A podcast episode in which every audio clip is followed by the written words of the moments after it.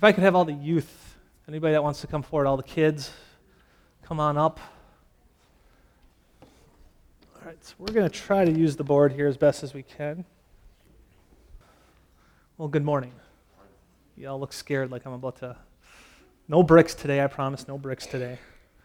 Those of you who were last week. So, is anyone like looking to see a movie right now? Anyone? Uh, What movies are you guys hoping to see? Okay. The new Star Wars? Okay. How about you, Jairus? Um, Alvin. We'll just say road. Any other movies? Go ahead. Movie Rosie. Cinderella. The new one? Yeah, that looks like it might be a cool one. I have no clue if that's spelled right. Not I'm a boy, sorry. All right, so let's let's talk about Alvin. Because I don't want to give any spoilers because I know I'd probably be shot if I talked about that one at all and gave that one up. And I don't know enough about Cinderella to have a conversation about that one, but I know enough about Alvin and the Chipmunks because I have one that likes it. So, so what have we? What? Why are we excited to go see Alvin and Chipmunks? There's only one really here, but anyone else excited about it or have any interest in the movie at all? No. So why are we excited to go see movies? Let's just go that way. because we like the genre that pertains to it. Okay, so we so we like the style. We'll call it style. So it's a great word, but we'll use a, a little bit simpler one for everybody. So we like the style there. And how about you, Tavin? The storyline. Okay, beautiful. And how do we know all this stuff? What do they do to us to get us interested in the style or the type of cinematography or the type of way they shoot it or a storyline? What do they do to us? They show us a preview, right? They kind of tell us. And, and what's that preview do to us? Go ahead, Tavin. Yeah, it excites us and entices us. Okay, so I'm not going to tell anything about the Star Wars movie, but I can tell you, I, I grew up in Star Wars. And so when they started showing the previews and the little snippets here and little snippets there, man, I could like feel myself like, I really want to go see this movie. Right? They, they excite us, they get us wanting it. Now, what happens when we see the movie? We're expecting to see what we saw in the preview, right? Now, we talked about how that got smeared for the Hebrews last week, about how all the prophecies, they, they thought they were going to see something else, a king who was going to come in and conquer. They thought they were going to see a movie that they knew what it was going to be, but they had misunderstood the preview. Well, today we're going to talk a little bit about how when we see a movie, we get the preview and the preview lines up with it. Well, today we're going to talk about how the prophecies line up with who Jesus was and why we see him for what it is. So, as we talk about this today, we got to realize that what was told or foretold in this case is actually what happened. It's, it's not story, it's not mythical, it is true. All right, no matter what everybody around us wants to tell us, is that it is true. It, that's why we recorded it, that's why we have it. We'll talk about why we have trust in that. And so I want to thank you guys for coming up and sharing a little bit about what you're interested in seeing in Christmas. I hope you guys all get to go see your movies. Um, I know that's, that's always a fun thing to do during Christmas break, so thank you very much. Go have a seat.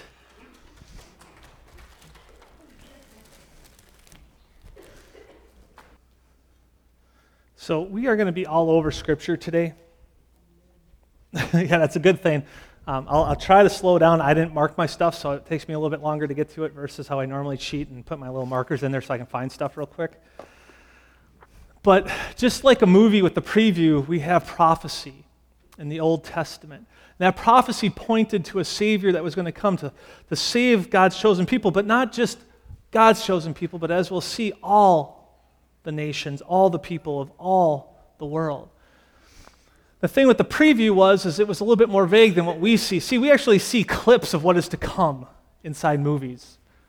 So for those of us who are big Star Wars fans or big Alvin and Chipmunk fans, we can see a piece of the movie, and so we know what to expect, and we know that it is what we've been expecting because when we see the movie, we see that exactly as it is. Unfortunately, with prophecy, it wasn't always necessarily that way. It gave clues or indications or told of certain things. And we're going to handle the concrete things today, the, the things that prophecy said would happen in order for us to know who Jesus Christ was, that he was the Savior. Along with all that is the fact that we have to take away our mind for a second and read just the words from both Old and New Testament so that we don't cloud what we're supposed to see. We talked about that last week. How many people have who haven't seen a movie that they want have already started to have conceptions or concepts of what that movie is going to be? Yeah, sometimes we can hype up a movie so much from just a couple seconds of little excerpts from it that when we go to see it, we're actually disappointed, even though it was a really good movie. We talked about that with the brick, right? The kids had thought maybe it was a bag full of candy or a, a bag full of gold coins or something like that, and they turned out to be a brick. It didn't turn out, but it wasn't that the brick was bad, it just wasn't what they expected. They had put too much excitement into something that wasn't. And so when it came, the good that it was was no longer noticeable to them. Well, that's kind of what we want to make sure we aren't doing as we go into Christmas this year. We turn to Genesis 17, 7 and 8.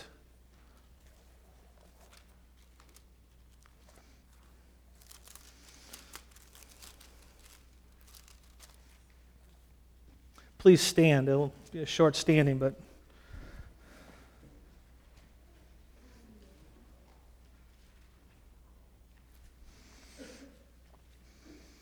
This is God speaking to Abraham. And I will make you exceedingly, oh, sorry, seven. And I will establish my covenant between me and you and your descendants after you and their generations for an everlasting covenant, to be God to you and your descendants after you. And also, I give to you and your descendants after you the land in which you are a stranger, and all the land of Canaan as an everlasting possession, and I will be their God. Let's pray real quick. Lord, we ask that you show us who you clearly are so that we may tell those around us, that we may witness to those around us, so that they may know you for who you are, who you've shown yourself to be. When Paul talks about dying to self and, and becoming that living sacrifice, it's so that we can be fully and completely what you will us to be, Lord. We ask this most definitely when we speak of who you are, is that it's crystal clear to who you are and not what we want to make you be. Lord God, we pray this in your holy name. Amen. Go ahead and have a seat. Here we have the first covenant that we hear of a, of a Savior that is to come, the, the blessing of all nations, a, a great person that will unite.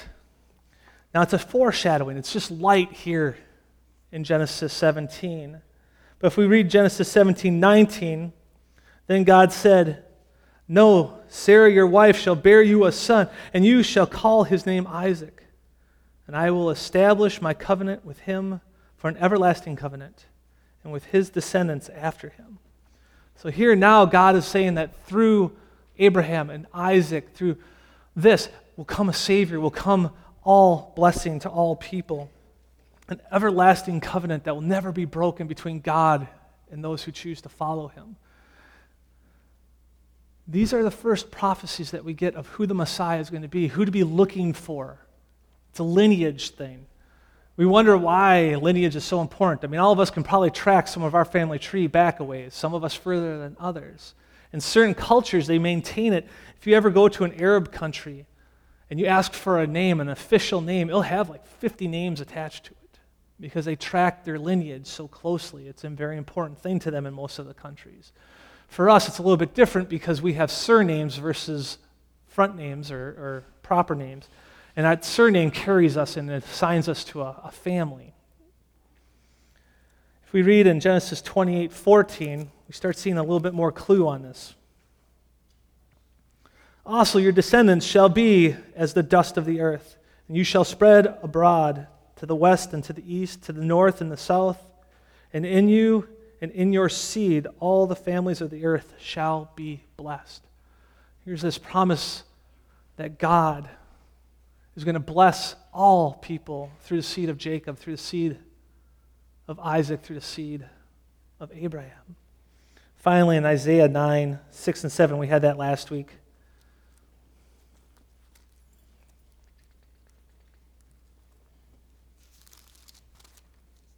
Like I said, we're going to be doing a lot of flipping today, so.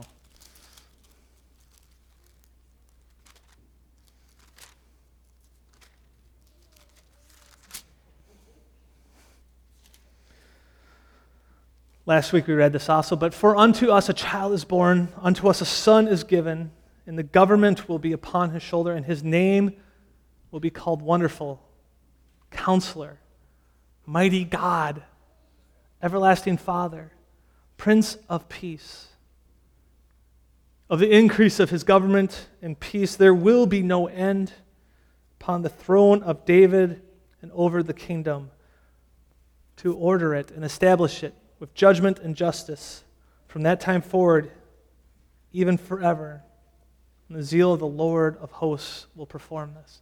Here's the final one that we're going to look at on the Old Testament side was that through David seed, through his lineage, they would see their Savior. This would be the child that would be born to them. This would be the promise of the coming Messiah, and we would look in this area to see it. We wouldn't look to the house of Leviticus or uh, the Levites. We wouldn't look to the Benjamites. We wouldn't look to all these other houses and all these other tribes. We were told that we were to look to Judah. We were told to look in the lineage of David himself, to narrow it down so we didn't have to look across the broad span of all the people that were sitting in the planet at the time, or even all of the Israelites. We were given very specific directions to watch for. If we continue to read in Old Testament, there's some other prophecies that specifically have been charted. Isaiah 7, so flip back a page or two, 14. Therefore, the Lord himself will give you a sign. Behold, the virgin shall conceive and bear a son, and shall call his name Emmanuel.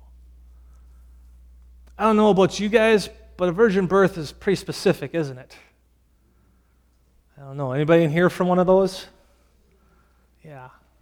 We understand that, right? This is a very specific thing to be looking for. This is a, a, a finite point, highlight, easy to see, easy to understand for what it is. Fact that we're to call, to look for, to, to reach out to see. We go on, Micah 5 2.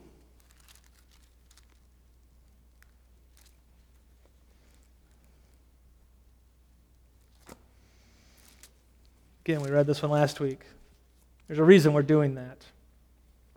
But you, Bethlehem, Ephrathah, through you are little, or though you are little among the thousands of Judah, yet out of you shall come forth to me the one to be ruler in Israel, whose goings forth are from, an old, from of old, from everlasting. This concept that not only are we looking for a virgin birth, but a virgin birth in Bethlehem, of all places. Bethlehem's a small little community. It shouldn't be hard to see this. There shouldn't be hundreds of these virgin births going on in Bethlehem for us to have to sort through to find it. So now, not only do we understand that in Bethlehem we're to look for a virgin, and, and the baby is supposed to be descended from David into Jacob, into Isaac, up and into Abraham, to be the blessing to all the nations. Are we getting pretty specific now? Is this something that we could track nowadays, even? Very easily. Very easily. The reason we're using some of the same scripture we talked about last week, where it was confusing, is because it's not confusing. The message is simple. You just simply read the words and look for what God told us to look for. Final one that we see inside the Christmas narrative, Psalm 72.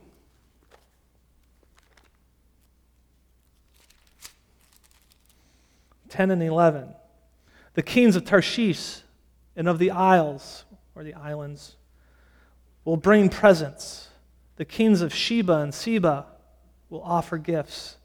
Yes, all kings shall fall down before him, all nations shall serve him. So, okay, let's do this. Through Abraham, into Isaac, into Jacob, into David, through a virgin birth in the small village of Bethlehem, there will be born a baby who kings from distant lands will come and kneel before and bring gifts to honor and worship him for who he is Emmanuel, God on earth.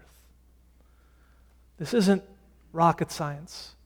This isn't hard things to understand. In fact, when we pull out and we look at it this way, it becomes very crystal clear to see exactly that God's prophecies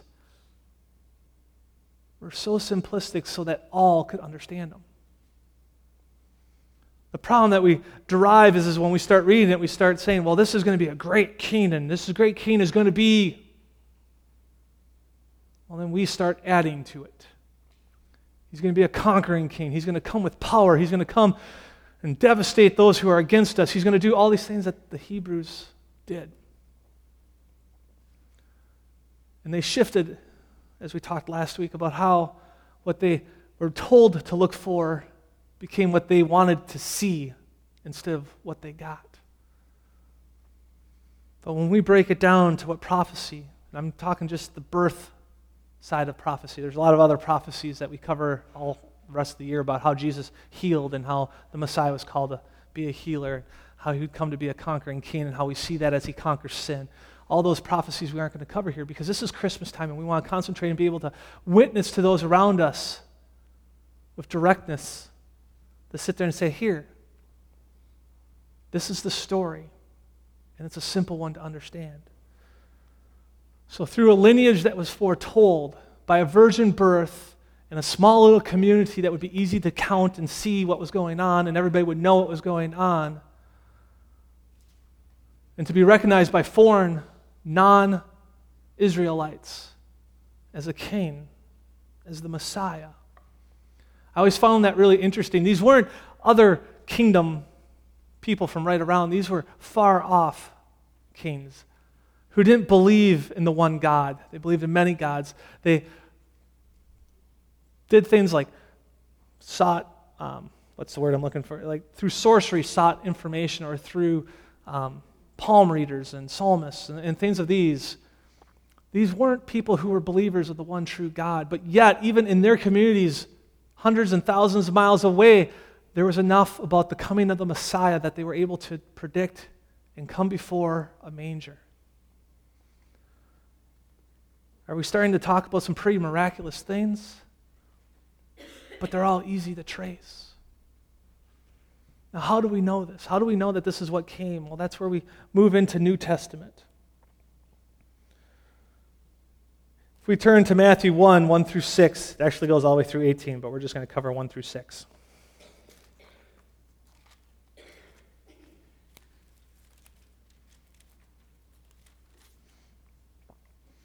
Actually, I think we'll just probably read verse 1. The book of the genealogy of Jesus Christ, the son of David, the son of Abraham. Okay? Jesus, when you track all the way through 18, you see exactly how all the names that were mentioned in the prophecy of the Old Testament, that were foretold by God to Abraham, the promise that came through Isaac, into Jacob, into David, we see right here in Scripture. Every last name 14 generations, 14 generations, 14 generations, highlighted by these names that we were told to look for. Why do you think Matthew puts it in his gospel? So that all people would know for eternity until the end times returned and everyone would know who God is then at that point. So that we could come back and sit there and say, well, here, we can read Old Testament prophecy and we can see how it was answered here in the New Testament.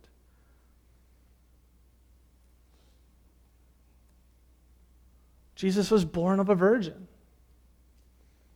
We'll go to Luke for a little bit different way of hearing it. Luke 1 26 through 35.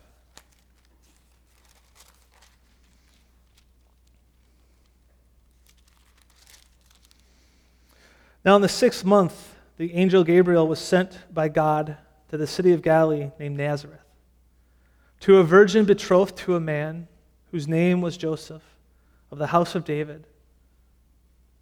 The virgin's name was Mary. And having come in, the angel said to her, Rejoice, or, excuse me, rejoice, highly f- favored one. The Lord is with you. Blessed are you among women. But when she saw him, she saw she was troubled at his sayings and considered what manner of greeting this was. Then the angel said to her, Do not be afraid, Mary, for you have found favor with God. And behold, you will conceive in your womb and bring forth a son, and shall call his name Jesus. He will be great and will be called the Son of the Highest. The Lord God will give him the throne of his father David and he will reign over the house of Jacob forever, and of his kingdom there will be no end. Then Mary said to the angel, How can this be, since I do not know a man?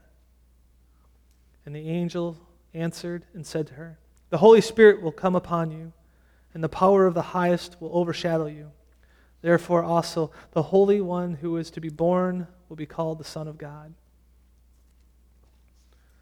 Here we have numerous prophecies mentioned, but the birth to a virgin who has not known a man yet. That he'll come through the lineage of David and be seated on the throne over all of Israel. We're starting to answer each and every one of the prophecies that was given to us. Jesus was born in Bethlehem. We'll go ahead and flip back to Matt 2 1. Matthew 2 1.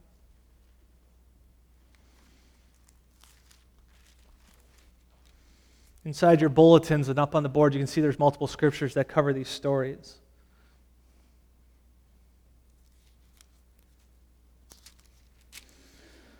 Four through seven in chapter two. And when they could not come near him because of the crowd, I'm sorry, I didn't go back far enough. There we go. And when he had gathered all the chief priests and scribes of the people together, he inquired of them where the Christ was to be born. So they said to him, In Bethlehem of Judah, for this it is written by the prophet. But you, Bethlehem, in the land of Judah, are not the least among the rulers of Judah, for out of you shall come a ruler who will shepherd my people Israel. Then Herod, when he had secretly called the wise men, determined, excuse me, determined from them what time the star appeared. Goes on to talk about some bad things that King Herod tried to do to overcome Christ being born. But here he is being born in Bethlehem.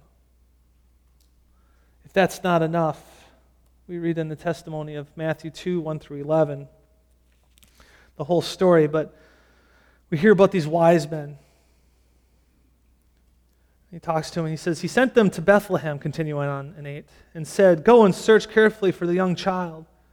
And when you have found him, bring back word to me, that I may also come and worship him.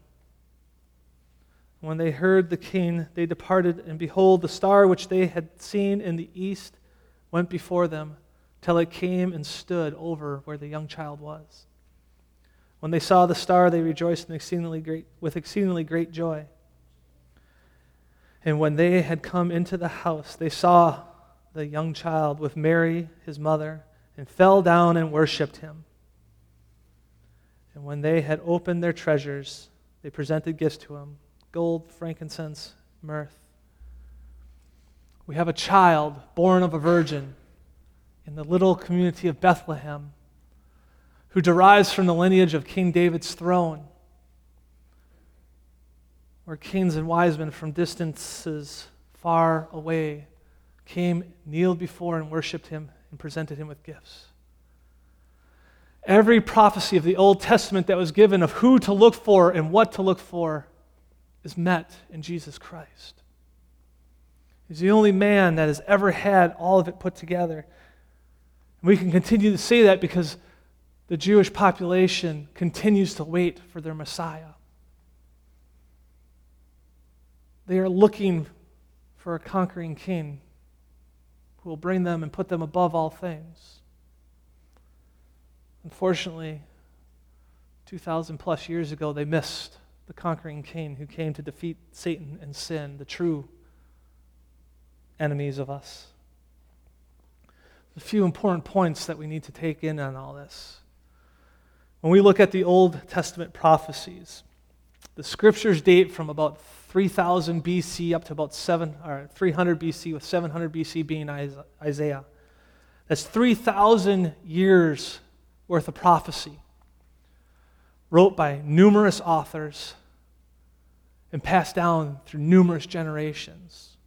This isn't some book that was tossed together by a single author, but many coming together and seeing and hearing and continuing to deliver the prophecy that was given. It is spoken with such specific definition as to what to look for so that all of mankind, all of humankind can come forth and pinpoint who Christ is. And it's spoken with such definition so that it cannot be made untrue. See, when you have such definition and you can validate that through what happens, when you see such detailed accounts of what is to come and then you can put proof to it, it's impossible to prove false. Unless you just throw wind and caution all towards and say, well, none of it's true. But we know through science and archaeology and all sorts of different things that all of it is true. We can find recollections of names and places and times and locations. Because we still have an entire population who is devoutly seeking for these prophecies to come true, we know that Jesus is the only one who has ever met each and every one of these. Jesus Christ, a small baby born of a virgin to Bethlehem, or in Bethlehem, where kings came before and kneeled and delivered gifts, who has a lineage dating back to Abraham. He is the only one who meets all these requirements. So, as we go this week and as we explain to people what we celebrate at Christmas time, it's not the movies that we hope to go see, even though they're fun to go see. It's not the gifts that we wait underneath the Christmas tree, I hope.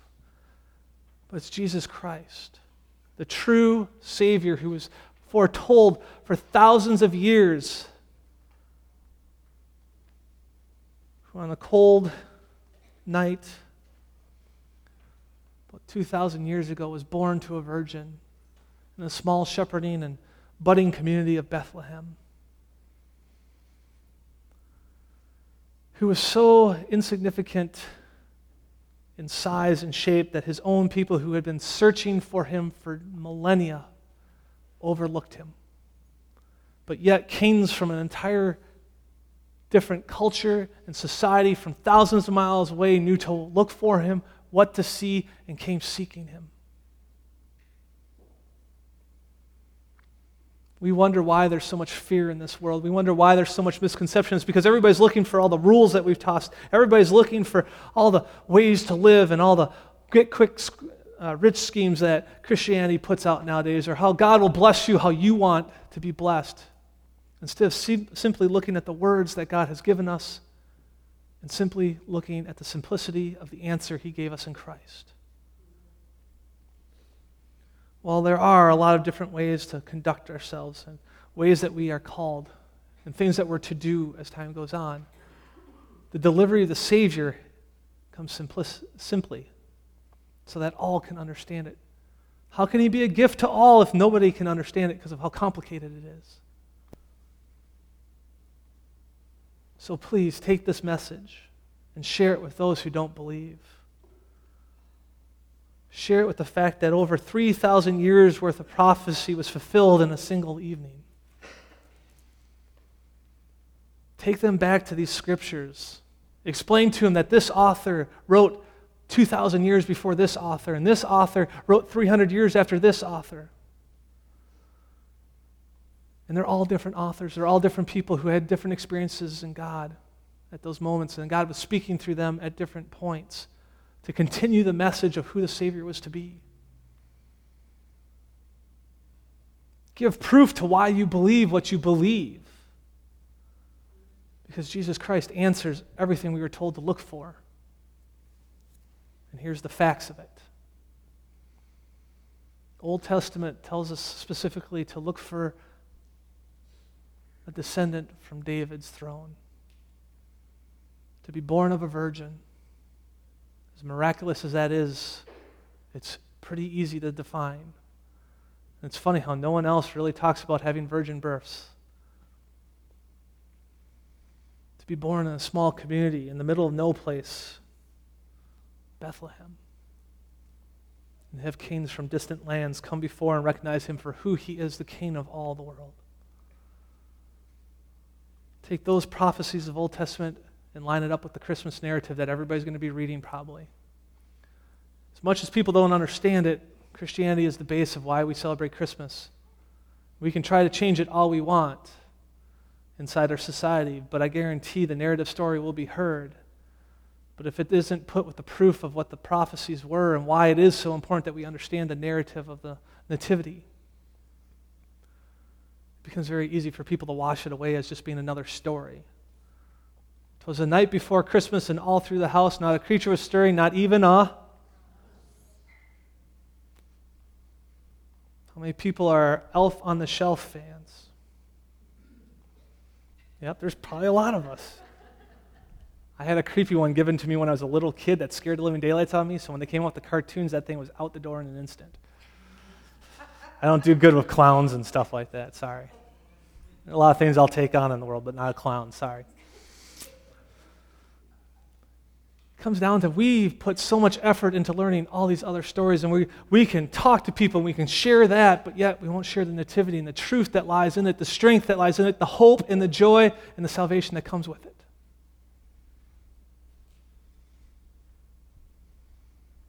But our truth,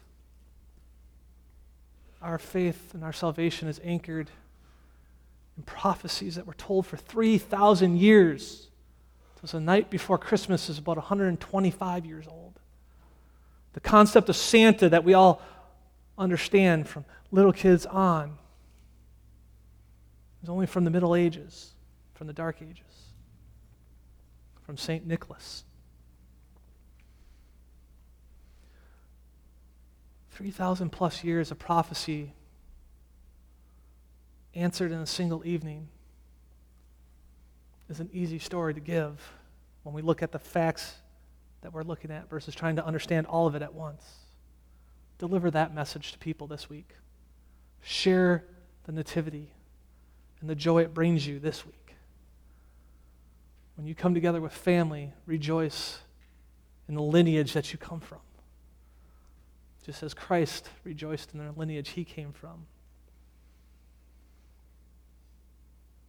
Deliver a story that has more clout, more strength, more ability to change a life than anything else we can put out there.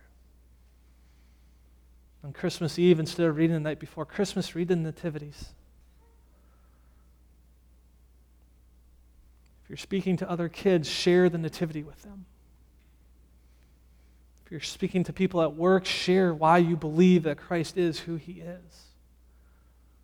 The one gift that nobody in this room can not afford to give to everybody else that they know is the gift of Christ. I heard a quote from an atheist, and I've shared this once before, but I'm going to refresh your memory. That he never minded when people who believed in Jesus Christ shared the gospel with them. Because he took it this way that if you truly believe that God is God and Christ is your Savior, then you, in the honesty and the truth of what Christ tells us to do, should share that story with everybody because you believe it is their salvation wrapped in that story. And to withhold that from anyone is to withhold a great amount of love. So, in short, if as Christians we do not share the gospel, if we do not share the salvation that comes through Jesus Christ with others around us, with joy in our hearts and with, a, with an excitement behind our words, then we're proving to them that we truly don't love them. Because that which we hold most dear to us as Christians, we're ready to withhold from others. Christmas is our one time that everybody else is looking to Christmas trees and sharing gifts. Share the gift that matters. Share Jesus Christ with them. If you don't know who Jesus Christ is, or if you're not sure you buy into the 3,000 years of prophecy, foretold and answered in a single night, please come speak to me. But when we look at 3,000 years of people saying, this is what we're to look at, God speaking to people saying, this is what I'm sending you, watch for it. and see it answered in Jesus Christ fully, completely, not only at birth, but all the way through his life. Maybe that's what it took to convince you. So today, as we're closing, pray. Pray that Christ comes into your heart. Pray that you understand him for who he is, the simplicity of the message that comes with it. If you're already a believer, be ready to pray that with those people this week, that they may understand the simplicity of Christ and accepting him, and let's worry about all that other stuff after that. The gift that we offer is simple, and it's not wrapped in duct tape. It's easy to get to. So let's make sure we make it easy for them to find it. Amen?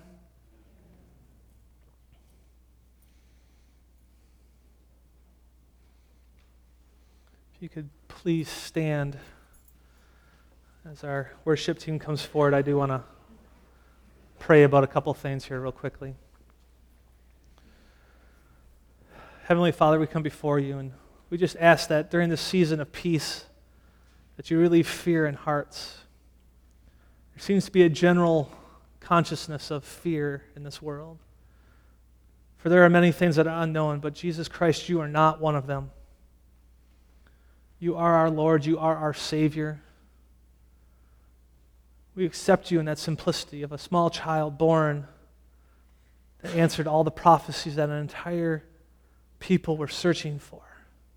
Lord God, we thank you for giving us the ability to understand who you are. Lord, we reach out to the young man that was shot yesterday. I don't know what his condition is. I don't know if he's okay or not. But Lord, if he's still with us, we ask that you place a healing hand and that he may know you and that whatever happened may help change his life to serve you greatly. Lord, we ask for the person who shot him that you enter his heart or her heart, that you change it. To do great evil unto each other, Lord, that's Satan's will for us. Let us escape it this season. Let your peace and your joy reign out throughout all of this community, all this country. And let your sense of peace come upon us that we may know you and have comfort in who you are and what your will for us is and the ever, everlasting life that you give us. Lord, let us share that joy with those around us. Let's have hope in our heart for the continuation of your will and the coming of your kingdom. All brought to us through a tiny baby born in a small community named Bethlehem. Amen.